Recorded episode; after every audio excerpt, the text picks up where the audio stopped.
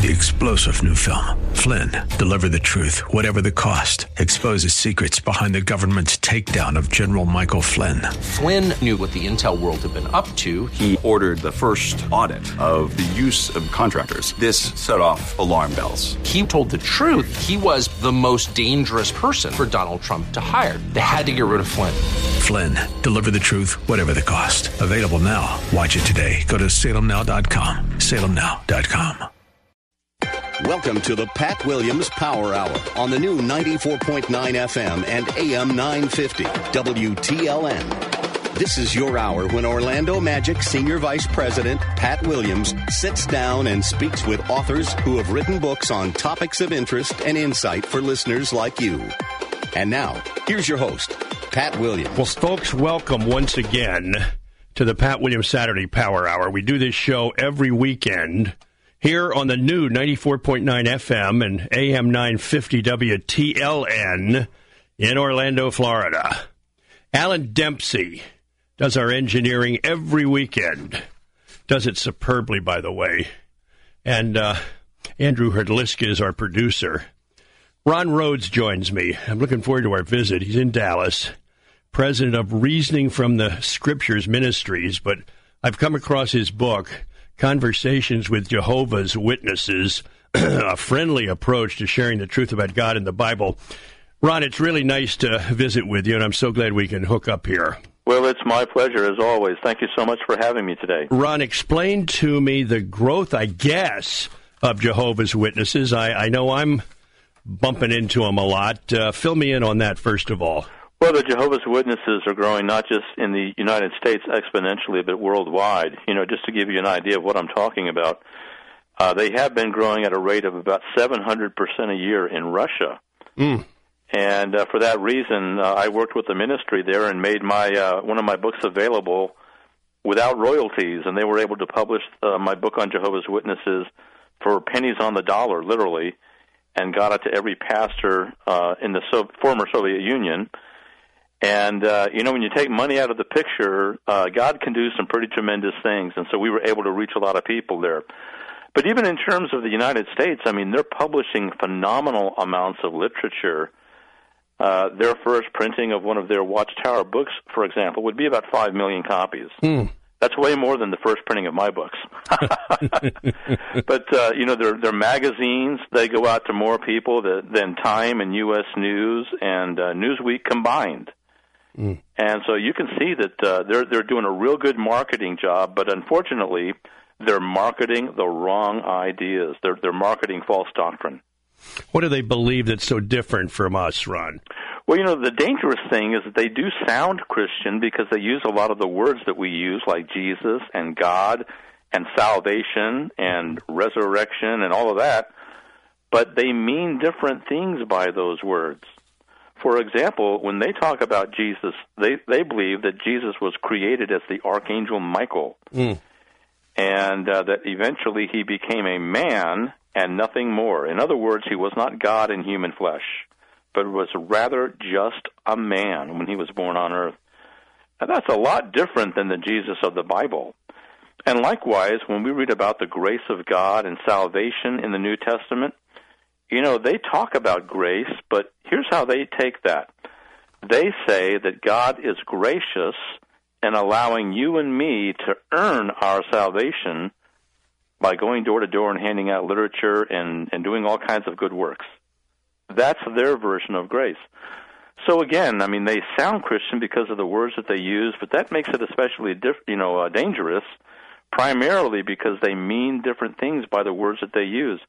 And so I think that we really need to reach these people with the truth.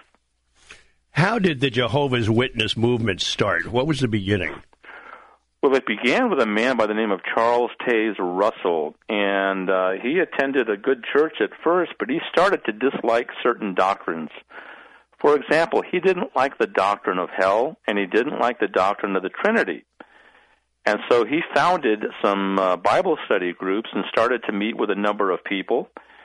Uh, and as he met with people, uh, you know, they basically started to develop a theology that would deny the doctrine of hell and the d- doctrine of the Trinity, which would also necessarily mean devaluing Jesus Christ. Because if you're going to deny the Trinity, you've got to do something with Jesus. You've got to make him less than God Almighty.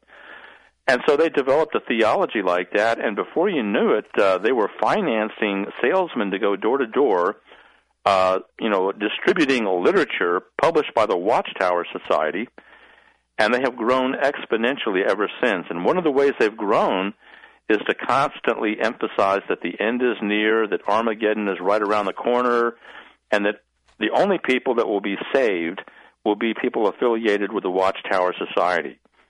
And so it's kind of a fear motive. I mean, if you if you want to survive the coming apocalypse, you need to get in tight with the Watchtower right now.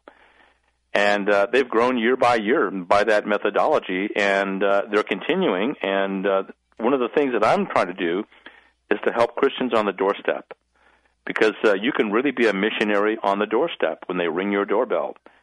And uh, it's not enough for the pastors and the ministers to do the job. We need every Christian to be involved in the task. So, what do you do when a, a doorbell rings, Ron, and you see a couple of nice looking people there? Uh, first of all, you got to figure out whether they're Mormons or, or who they represent. But uh, if they're Jehovah's Witnesses, what do you do? Well, you know, one good way to tell the difference between the Mormons and Jehovah's Witnesses is very often the Mormons will have on an elder badge, mm. say, you know, Elder Mark or Elder John or something like that. And so, if they have an elder badge on, they're probably Mormons. But uh, Jehovah's Witnesses go out two by two, and the reason they do that is that one of them is a trainer and one of them is a trainee. And so uh, most of the talking will be done by the trainer. And what I like to do is to number one, be real nice. You have to be nice because you know what? They're real nice to each other. You know, they think that they're the uh, the martyrs on earth with a lot of Christians, you know, treating them very meanly, but they they derive strength from that because they think they think they're the, the persecuted martyrs of God, you know. But the truth is, is that it's not just what you say to the Jehovah's Witness, but it's how you say it. You have to say it kindly and respectfully with a nice smile on your face. And the approach I generally like to use is to ask questions. You know, Jesus asked over 200 questions in the New Testament. That's how he liked to make his points. Mm. He would ask questions. And so I've kind of like uh, adopted Jesus' own method to reach Jehovah's Witnesses. And if you can ask good questions in a very respectful way, I guarantee you, you're going to make the Jehovah's Witness think an awful lot about what they've been taught. So, in other words, Ron, you've got to know what you're talking about to be effective. That's what you're saying. Well, you you do, but you don't have to go to seminary to do that. You know, one of the reasons I put together my book is to help the average Christian who has had no formal training whatsoever to be able to answer the Jehovah's Witness. Now, Pat, can I tell you a secret? Sure. I've got a hold of all the Jehovah's Witness training materials. Mm. I know exactly what they're being taught in reaching people for the Watchtower Society. So, what I've done is I've taken their own material and I've taught Christians how to respond to the Jehovah's Witness material. So it's kind of like having uh, you know intel in advance. You know, we have intel in advance regarding what they're probably going to say on the doorstep. And what I like to do is just teach Christians how to respond. Now, Pat, it would be one thing if I just uh, taught you in a classroom context, but it would be even better if I trained you.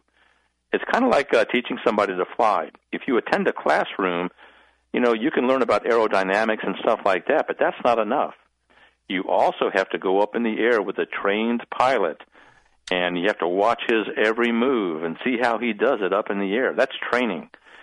And so that's what I've tried to do with this new book. I've tried to make it so that I'm actually training Christians to respond, and I do that by enabling Christians to eavesdrop on my own conversations with Jehovah's Witness, uh, Jehovah's Witnesses. And every chapter's got like some conversations that uh, Christians can read and just see how you do it and that makes it very easy. Ron Rhodes is with us from Dallas, president of Reasoning from the Scriptures Ministries. He's heard regularly on nationwide radio as the author of the Big Book of Bible Answers and Five Minute Apologetics for Today. Uh, a graduate of Dallas Theological Seminary, teaches there and at several other seminaries. And his book is out Conversations with Jehovah's Witnesses A Friendly Approach to sharing the truth about God and the Bible. We've got about 30 seconds, Ron, uh, before the break. Are there uh, more Jehovah's Witnesses in certain parts of America than others? Well, they're pretty widespread. You know, they actually build uh, oh a good uh, dozen or so uh, kingdom halls uh, each each week or so. And the way they do it is kind of like the Amish. You know, they uh, they erect it all up in one day. They get a bunch of volunteers and they just build a whole kingdom hall in one day, and that's their version of a church. So they're actually spreading everywhere, and they've got the money to do it. My guest is Ron Rhodes. Back with Ron here on the Pat Williams Saturday Power Hour. This is the new 94.9 FM and AM 950 WTLN in Orlando. More of the Pat Williams Power Hour in just a moment on the new 94.9 FM and AM 950 WTLN. Hi, I'm Barbara Sandbeck, your host on Grace Notes, a 15 minute program that contains biblical teaching and a wide variety of music. Some of the subjects we address are why do we have trials and cultivating intimacy with God. You can listen right here on WTLN every Sunday at 2:45 p.m. Can't catch the whole broadcast? Visit our podcast on the web 24 7 on WTLN.com. So tune in. You won't want to miss it. Are you ready to take your education to the next level? Arizona State University now offers over 90 top tier degree programs 100% online. With ASU's highly ranked online programs, you'll earn the same degree as our on campus students with the ability to learn wherever you want, whenever you want. Same world renowned faculty, same leading education, same global recognition from one of the top universities in the world. Call 1 800 581 5369. That's 1 800 581 5369. I'm Jamie from Sherman Oaks, and I just graduated with my degree from Arizona State University. I chose ASU because I received the quality education I deserve in the major I wanted, all from my home.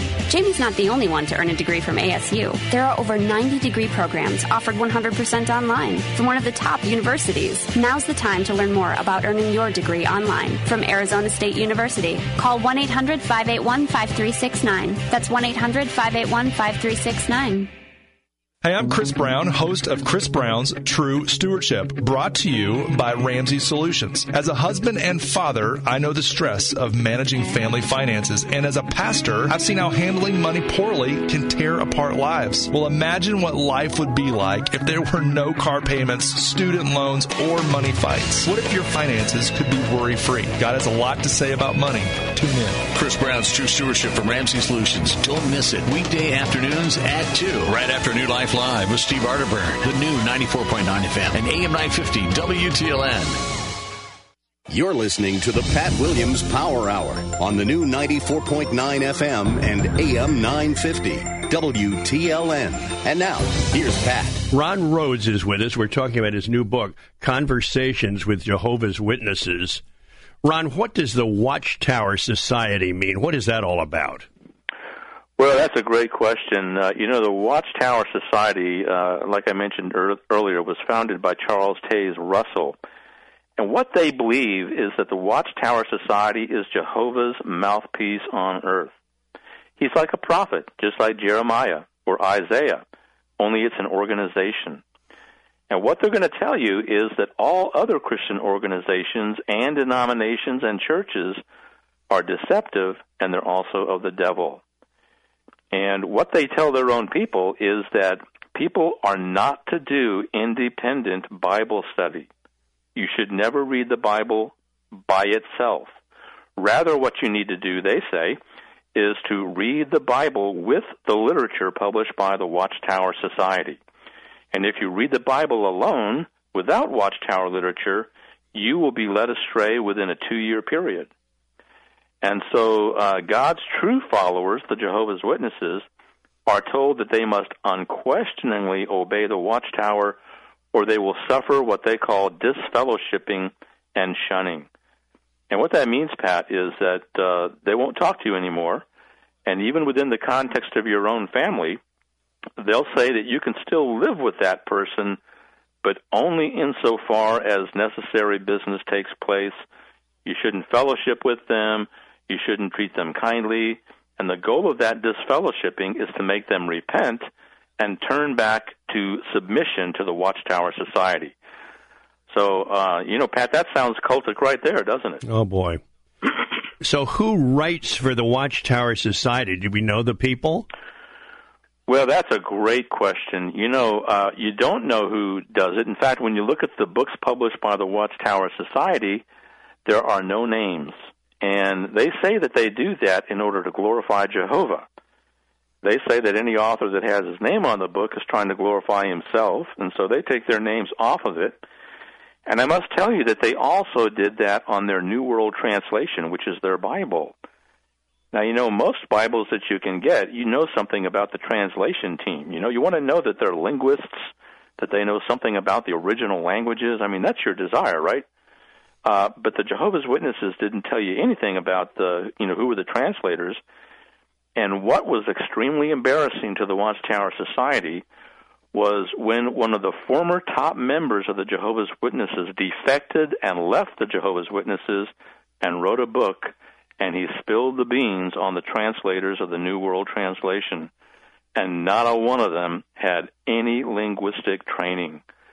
Oh my, that's just a terrible thing to be revealed, but it, it just shows you the kind of deception that can go on in an organization like this. Recently, a uh, Jehovah's Witness gave me a copy of a of a Bible, Jehovah's Witness Bible, I guess.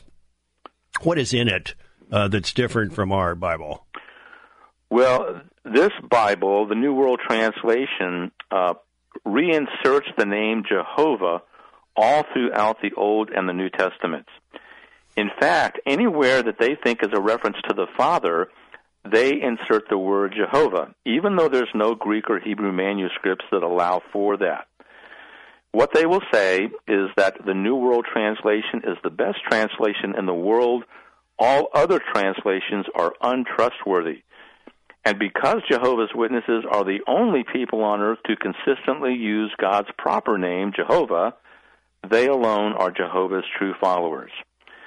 Now, in keeping with that, they also retranslate verses that make it look like Jesus is God. They don't want Jesus to look like God Almighty because they think that Jesus was a created being. They think Jesus is a lesser God. So when they translate verses about Jesus, they do it in such a way as to move you away from the idea that Jesus is absolute deity. So it's what you might call an extremely biased translation that was done to fit their own theology.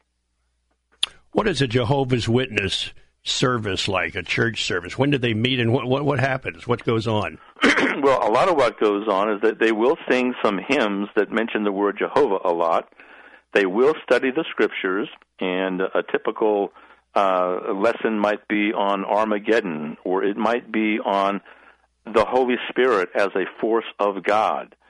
You know, uh, the Holy Spirit is not the third person of the Trinity, but is, is the force of God. Or they might have a service that talks about what happens when you die. You know, that, that might be the sermon topic, and they'll say that you're not conscious after the moment of death, and they'll say that uh, only God's true people will come back to life and become conscious again later on. Uh, and they'll also have training sessions where they train people in how to reach people on the doorstep. And I must tell you, Pat, that they train their people better than traditional Christian churches do. They make a very heavy emphasis of training people to be very effective on the doorstep. And so, again, that's one of the reasons I wrote my book. I've read their materials. I know what they're going to say on the doorstep. And this book is designed to help Christians turn the tables, as it were, with a very loving attitude in order to tell them the truth about Jesus Christ. Do they have ministers uh, in their churches? They don't have any formal ministers. They do have elders, and the elders are in charge of the church services.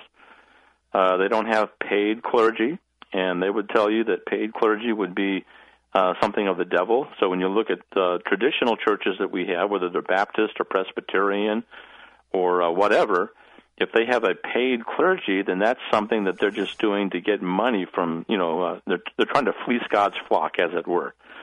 So they've really twisted that in, in such a way as to make it look really bad on the part of other churches.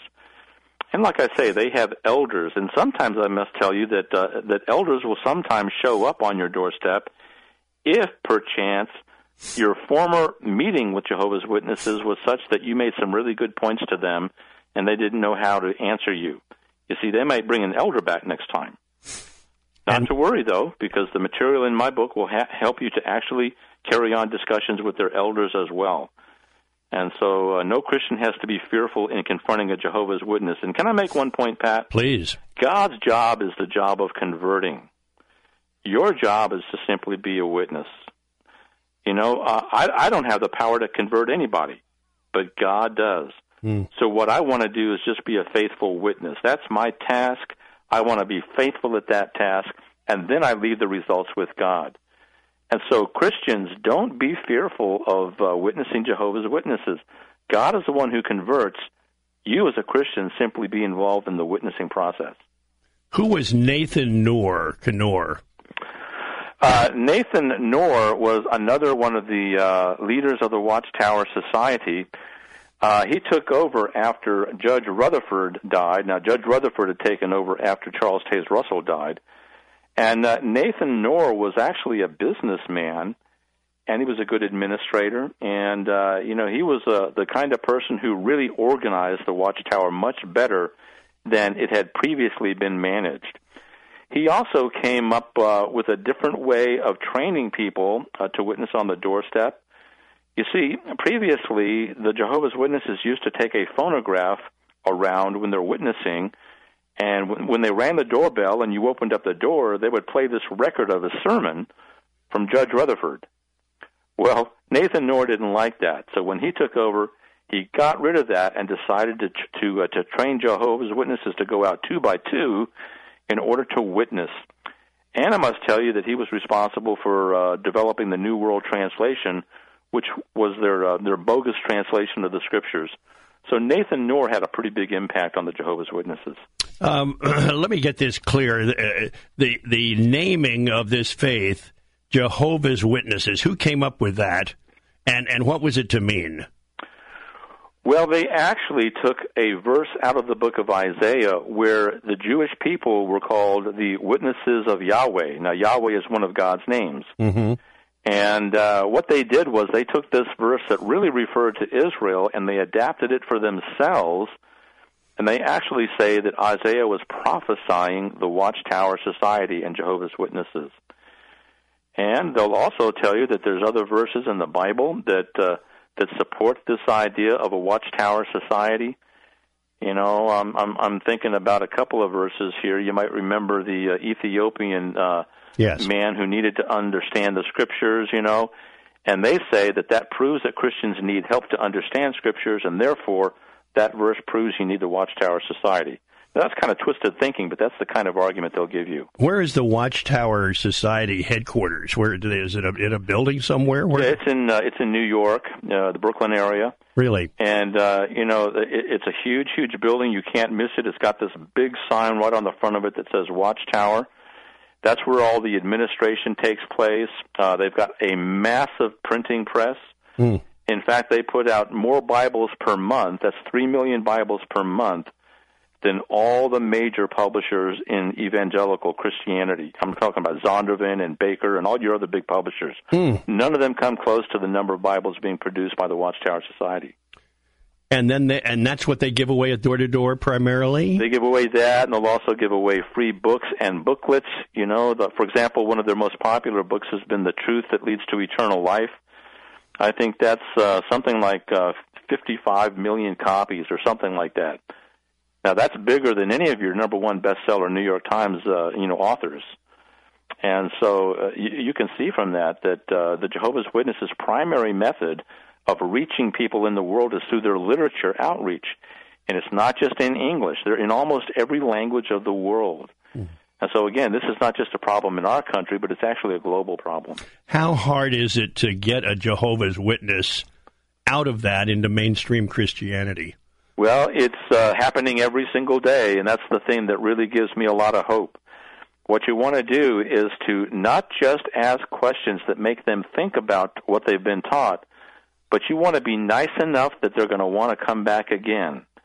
And as you continue to ask questions, their system of theology will slowly erode, And there will be a number of them that will turn to the Lord. Now, I must tell you that not all of them will turn to the Lord.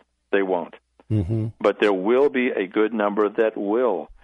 And uh, again, God calls you and I as Christians to be faithful witnesses. It's His job to do the converting.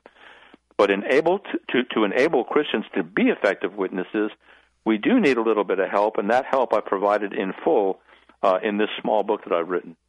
Ron, explain their uh, position. Uh, what was it? 1935 was the year when 144 had already been saved, and no more can be saved. Something like that. I read that you wrote. Uh, am I saying that halfway correctly? Uh, yes, you're talking about the available slots for the 144,000. There you go. And that was allegedly filled up, you know, back in 1935. And this kind of uh, illustrates the fact that uh, Jehovah's Witnesses believe in two groups of saved people. Now, the 144,000, that's referring to the anointed class. That's sort of the elite. And all the other Jehovah's Witnesses are members of the earthly class or the earthly sheep. And so, what that means, practically speaking, is that since 1935, your only hope is to become a member of the other sheep, the earthly sheep that Jesus referred to allegedly in John chapter 10. Now, of course, uh, you and I know that there's no justification in the Bible for separating God's people into two groups of people. In fact, when you look at the context of John 10, it says that all of us as Christians will be together in one flock under one shepherd. You know, if they looked at it in context, they'd see it very clearly. What are we to uh, take from our discussion here, Ron?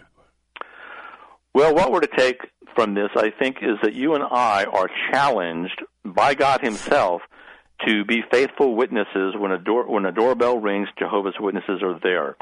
I think that we need to consider that to be a kingdom assignment. And as 1 Peter 3:15 and 16 puts it, we are always to be prepared to make a defense to anyone who asks you for a reason for the hope that is in you, yet do it with gentleness and respect. Again, Pat, it's not just what you say, it's how you say it as well. Let me encourage you to get this book, folks. It's uh, an important read. Conversations with Jehovah's Witnesses, a friendly approach to sharing the truth about God and the Bible. The author is Ron Rhodes, who has been our guest here in this uh, half hour on the Pat Williams Saturday Power Hour, the new 94.9 FM and AM 950 WTLN. Ron, a million thanks. You've uh, you've really helped us here. Well, thank you so much. It's always a delight to chat with you. We'll be back, folks, right after this. We've got more, so uh, stick with us. Uh, I'm your host, Pat Williams. We do this show every weekend on WTLN and the new 94.9 FM. More of the Pat Williams Power Hour in just a moment on the new 94.9 FM and AM 950 WTLN. Thinking about life insurance? What if you could make one free phone call and learn your best price from nearly a dozen highly rated price competitive companies? Well, that's exactly what happens when you call SelectQuote Life. For example, George is 40. He was getting sky high quotes from other companies because he takes meds to control his blood pressure. But when I shopped around, I found him a 10 year, $500,000 policy for under $28 a month. I'm SelectQuote agent Dan Savino. And believe me, if SelectQuote isn't shopping for your life insurance, you're probably paying too much. For your free quote, call 1 800 509 1667. That's 1 800 509 1667. 1 800 509 1667. Or go to selectquote.com. Since 1985, we shop, you save. Get full details on the example policy at selectquote.com slash commercials. Your price can vary depending on your health issuing company and other factors not available in all states.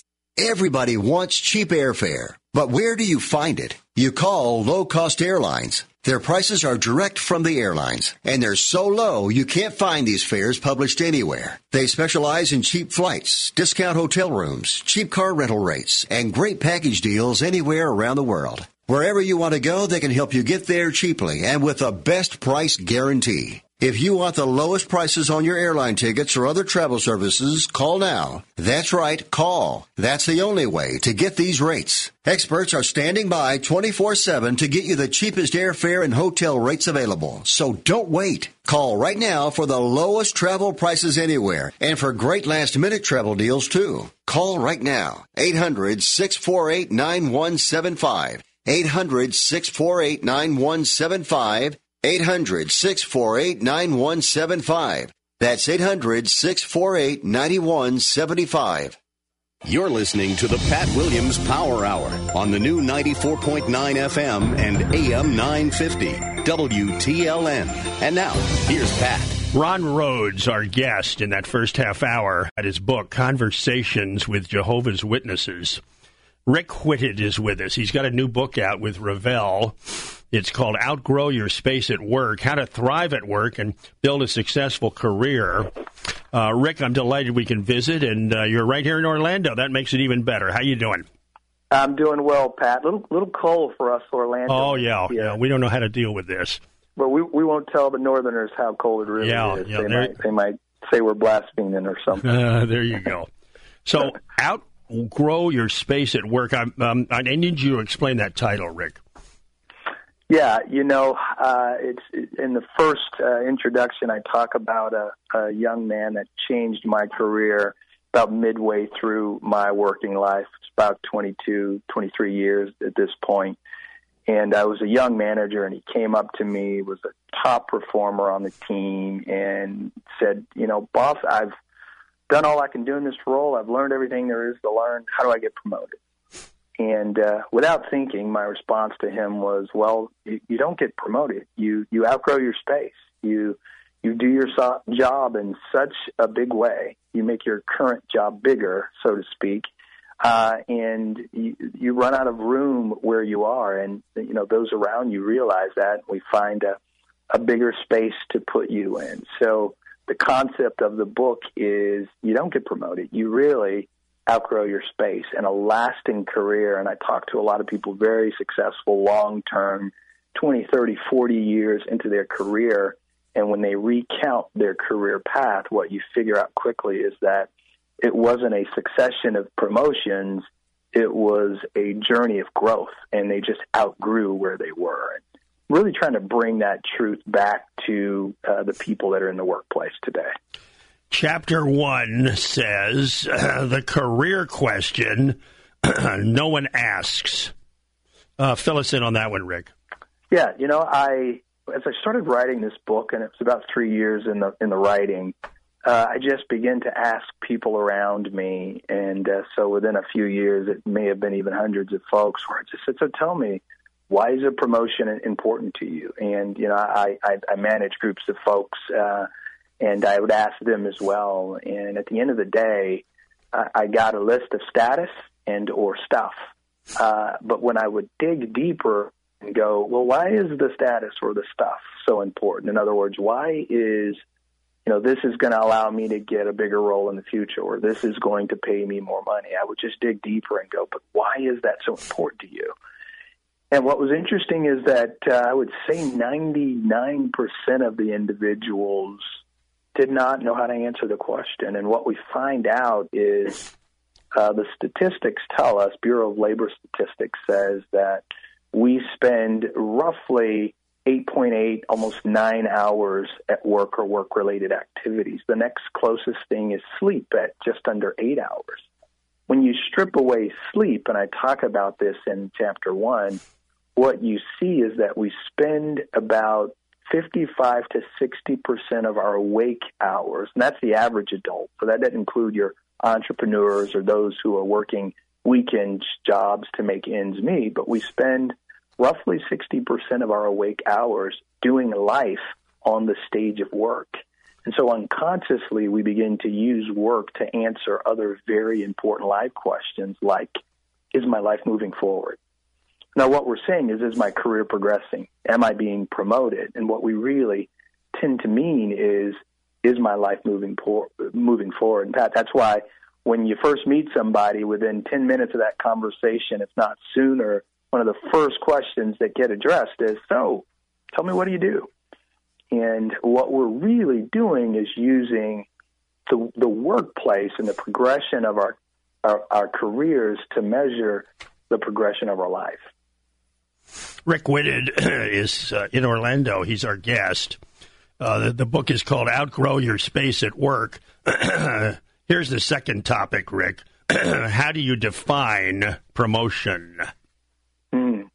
Yeah, this is a this is a big one, and I'll just from personal experience as as well as the many uh, uh, scenarios and, and individuals, uh, composite individuals I talk about in the chapter.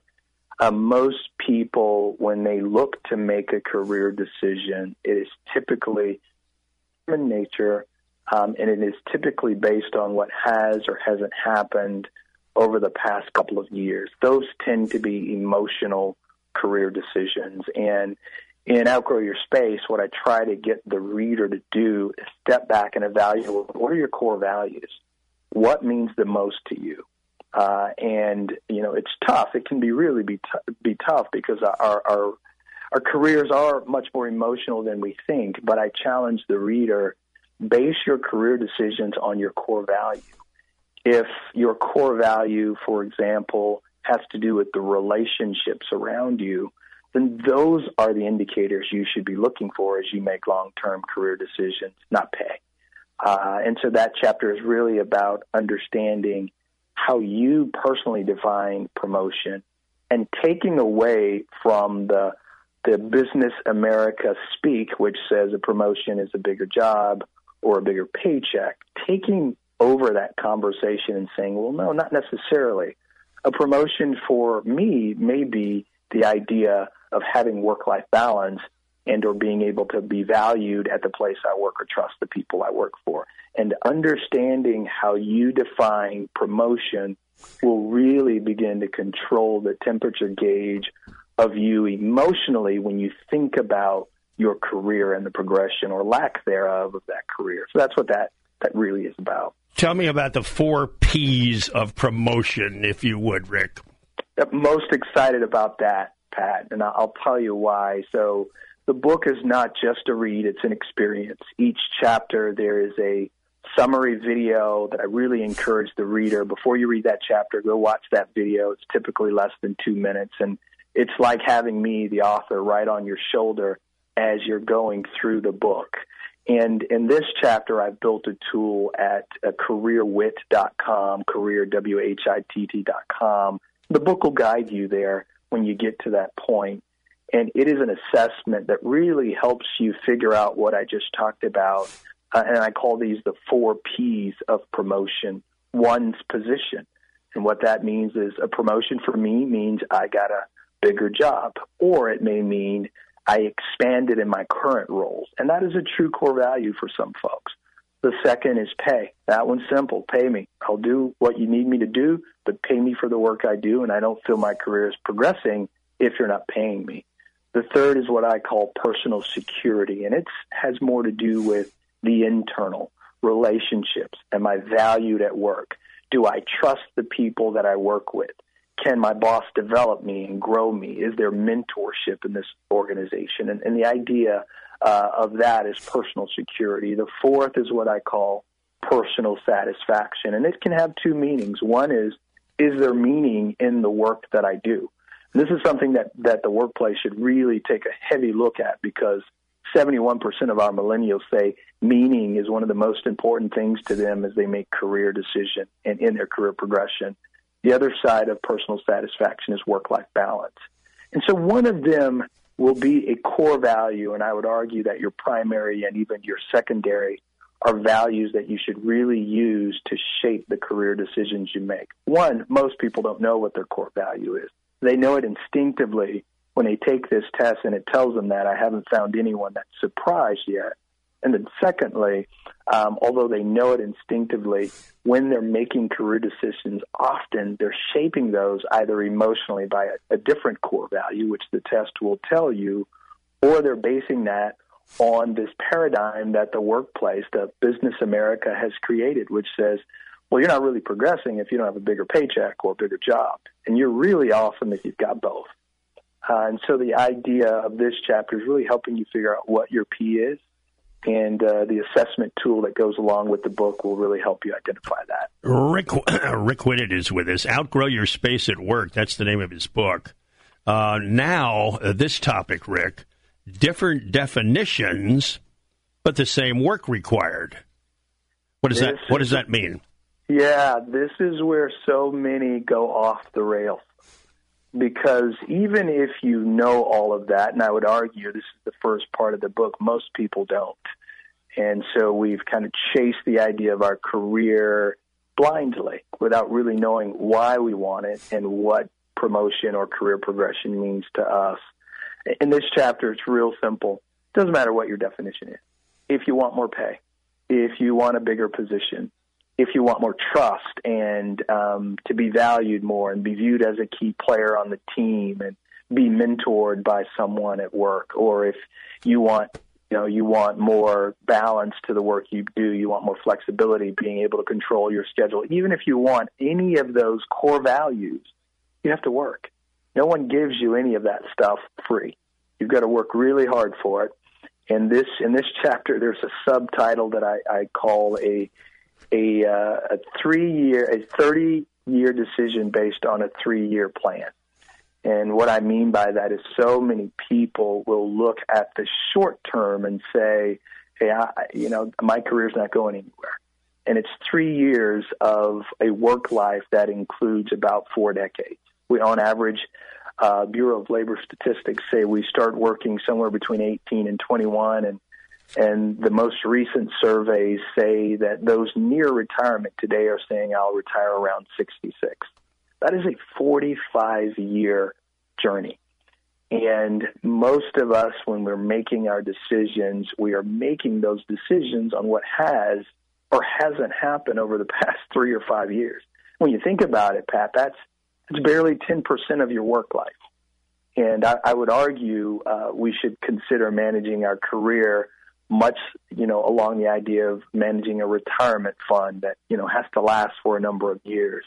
So, you know, man, it make career decisions more long term than short term. And, and that chapter is about, regardless of which which value is important to you, you have got to work hard. Can't get away from working hard in the workplace. Rick, we now move to nine steps to outgrowing your space at work, and we're going to focus on them. First of all, step one, you say be willing to start at the bottom. Uh, fill us in, please. Yeah, you know, I, I use a, a strong truth there. It's found in Zechariah 4.10. Don't despise small beginnings. Uh, and if you were to break the nine steps down, this is how they break out. Attitude, attitude, attitude. The first few are attitude about your current job, and this is where most people go off the rails. Second is attitude around the people that you work with, the relationships around you, and the third is attitude toward the company itself. And in the first step of being willing to start at the bottom, it's really about being humble. It's about having the attitude that says, you know, I'll do what I need to do to grow. I'll do what I need to do to learn. The key point to that, the sticking point is, and I'll be patient enough to develop and grow into that. And most people that struggle in their career or job hop in their career quite a bit, they end up doing so because they get lost at this very first step. They have a preset notion of when the next thing should happen, how long it should happen, and and I'll be honest with you, Pat. You know, when we all hear that, most of us are thinking millennials, but the Bureau of Labor Statistics tell us that boomers, on average, have had 11.4 jobs in their working career. So, on average, they have switched job every four years as well. It is just a problem that I think is prevalent in our culture. We're a fast culture. We want it yesterday, and the idea of growing where you're planted is is a bit passe in our culture, and, and the book really challenges that. So, this is about being humble, being willing to learn at the bottom. Step two, master the basics. Yeah. Still about the attitude toward your current job. You know, even if you you um, if you're you're you're at the bottom and you're starting, the point to it is to become so good at the work you do that it looks like an art form. And it, it, it marvels me when I talk to top performers or high producers, and I say, "Wow, how are you doing that?" they're just reciting A, B, and C. Um, but they've gotten so good at it. They've figured out how to do it better, cheaper, faster, uh, more efficiently. Uh, they've figured out how to do those basics because they've mastered that, that it looks like an art form. And I will tell you that there is no business, large or small, that aren't looking for people that have that can master the basics, that can find efficiencies uh, within that workplace. Our guest is Rick Whitted. We're back with Rick uh, here on the Pat Williams Saturday Power Hour. It's the new 94.9 FM and AM 950 WTLN. More of the Pat Williams Power Hour in just a moment on the new 94.9 FM and AM 950 WTLN. Join Richard Jordan, president of Grace School of the Bible, as he opens God's Word every Sunday afternoon at 5:30 on the new 94.9 FM and AM 950 WTLN. If you missed the Sunday broadcast, you can listen and study along with Dr. Jordan 24/7 at WTLN.com by clicking on the podcast tab and then Riches of Grace. Riches of Grace, a service of Grace Impact Ministries at graceimpact.org. 5:30 Sunday on the new 94 94.9 FM and AM 950 WTLN. Hi, Bill Files here, GM of Salem Media Group Orlando. You've heard me talk about half price tuition, a great new program we have where folks just like you can purchase tuition to the finest Christian schools in Central Florida at half price. No catch, no kidding. I want to share with you some comments from a listener who recently purchased tuition for her daughter. This listener called me, and once she found out that the program was for real, she and her husband decided to buy it. She said, Before we hang up, I wanted to thank you and to share with you that my husband and I have been praying for a way to send our girl to Christian school. Your half price tuition program has made that possible. Thank you. This is what it's all about. If you or someone you know could benefit from our half price tuition program, I hope you'll give me a call 407 618 1760 or visit our website amazingradiodeals.com. Half price tuition, another positive idea from Salem Media Group Orlando. Schools like the Geneva School and Altamonte Christian School are available right now. Go online to amazingradiodeals.com. Treasures and pages of scoundrels and sages get lost in the story of heartache to glory. Browse and discover, cover to cover, worlds of excitement, hours of delight. Just bring your curious mind and see what you'll find. Bright light books, discover your story. You're listening to the Pat Williams Power Hour on the new 94.9 FM and AM 950 WTLN. And now, here's Pat. Rick Whitted is with us right here in Orlando. His book is called Outgrow Your Space at Work. Rick, the next topic is step three in outgrowing your space at work. Be an empowered entrepreneur, you write. Yeah, the workplace looking for intra people who will think outside of the box and bring outside of the box thinking in the box, not people that will break out of the box or or you know surfing on monster.com to get out of the box. And those people that will tend to have a long lasting career where they are and success in their career are those that can really be entrepreneurial in their thinking.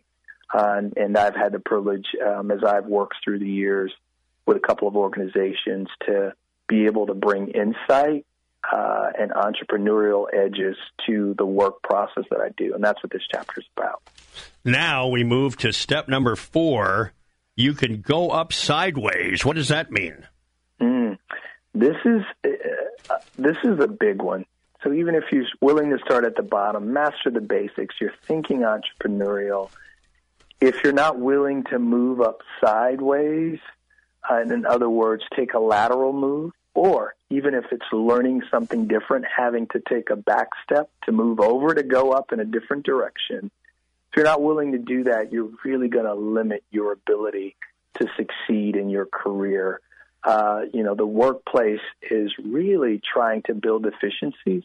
So there are less bigger jobs, you know, on the on the ladder and it's really not a ladder; it's more of a pyramid: ten bricks, nine, eight, seven, six, all the way to one. there are just few brick, fewer bricks at the top, and sometimes it's about mastering other skills so that you have a broader view of the business or the organization or the processes that you're part of in your workplace. That's what that chapter is about. Now, the fifth step I want you to teach us about have a team attitude, you say. Oh, this is big. Uh, having a servant's heart. In this chapter, I talk about being a you first or a me first kind of person. For a me first kind of person, it's all about me. And you know those people. From the moment I said that, that you had you know, faces come to your mind and, and your listeners as well. What I challenge you, if you really want to stand out and be different in, in the workplace, be a you first kind of person. Let your success be about how many people can you help be taller by standing on your back to make the, the job, the team better.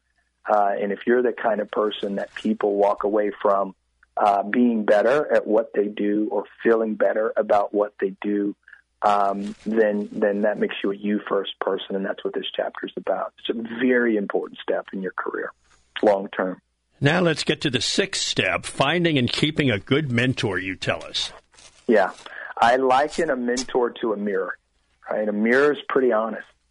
It is going to tell you exactly what you are, flaws, success, strengths. It's going to show you. And a really good mirror, a really good mentor like a mirror, is going to tell you the about you. They're going to look at you and say, Rick, I understand. I totally agree on how you're feeling about that, but here's where you went wrong. Here's what you can do better. Uh, and, and, and a good mentor has a couple things. One, they have integrity and they have ethics, and that is so important long term. And I think two, they're very you and truthful with you. And, and, and the truth of the matter is, when we think about our personal relationships, Pat, people that love you the most are the ones that tell you the most truth. And uh, so I get into that in this chapter. That that's talking about how you identify a mentor. Then I talk about how do you keep one. You know, and I give you some steps on you know what to do if you're meeting with one. The most important step is knowing how I start that chapter off with a quote, quote from John C. Crosby, one of my favorite career quotes. And It says a mirror, a mentor is a brain to pick, an ear to listen, and a shove in the right direction. And so the truth is, the the responsibility of the mentor relationship is on the mentee, not the mentor. The mentor's responsibility is to be accessible and available, and most people miss that, and they don't reach out and try to access uh, those mentors that can really help them long term navigate some things uh, that they can avoid or take advantage of. Step seven, Rick, the right relationship with your boss. That's a mm-hmm. that's an important one, I'm sure. Oh man, it is amazing. There's a I talk about it in the book. There's a lot of end notes and research in the book. I looked at a survey that said less than 10% of the people in the workplace get any career advice from their manager. Uh, and that just blows my mind. You know, every every person I've worked for, uh, I've asked for a couple of key things. One was, would you mentor me? Would you tell me the truth that you would tell your own son or daughter, and um, be willing to be real, real honest with me about where I need improvements? Uh, I'm not so much concerned about what I'm doing well. I, you know, I want you to be honest about what I need to improve. And uh, and and I think in this uh, particular area, we can really grow if we engage our boss. A lot of time we have pre most of the time I would say we have assumptions and um, uh, predispositions about what a manager is or isn't, what they think or what they don't think. And most of that is not determined by having a conversation with them, but a translation of what we saw or what we heard. And as a result, we don't engage our managers as often as we do. And those that do, by the way, they get labeled, uh, you know, boss's pet, et cetera. But it, it really is about developing relationship. And if you're going to have any success in your future, and if you're going to have growth in your career, you cannot avoid having the right relationship with your manager, which begins with engagement. You've got to engage them. Now I want you to talk about step number eight engagement equals loyalty. This is the big elephant in the workplace. so the stat is, and it's mind boggling, but two and a half million people quit their job every month. Mm. Every month.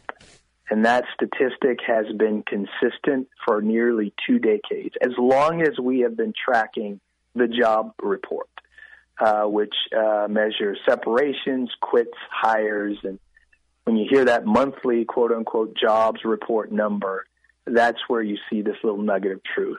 And on average, as long as we've been tracking that, two and a half million people quit their job every month. Hmm. Uh, the, we we hit a nice high at the end of 2014. 2.8 million people were quitting their job every month. And if you look at the recent stats today, even though you know there, there are a few jobs opening back up, the truth is still two and a half million people quit their job. The other side of that stat is about a million point six million and a half people are laid off, fired when you watch the news, you would think that companies are laying people off by the droves.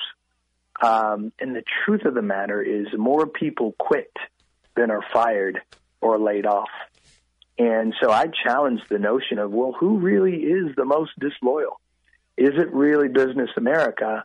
You know, or do we have a problem in our workplace with our workers um, that there's not this sense of loyalty? And so engagement I argue in this chapter, is not about how much time you spent in the organization. That is important indeed, but it is not the sole factor.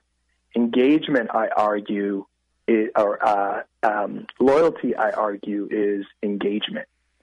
Uh, and so it's the attitude you have toward the people around you. It's the attitude you have toward the goals and the objectives of the organization.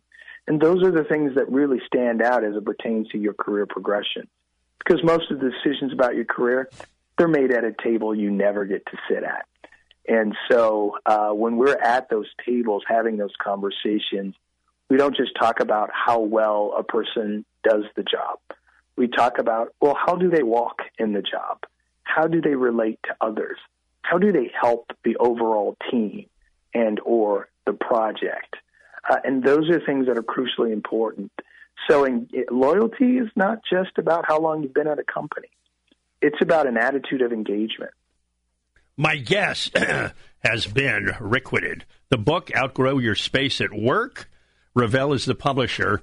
We've got to wrap up right after this, folks, here on the Pat Williams Saturday Power Hour, the new 94.9 FM and AM 950 WTLN.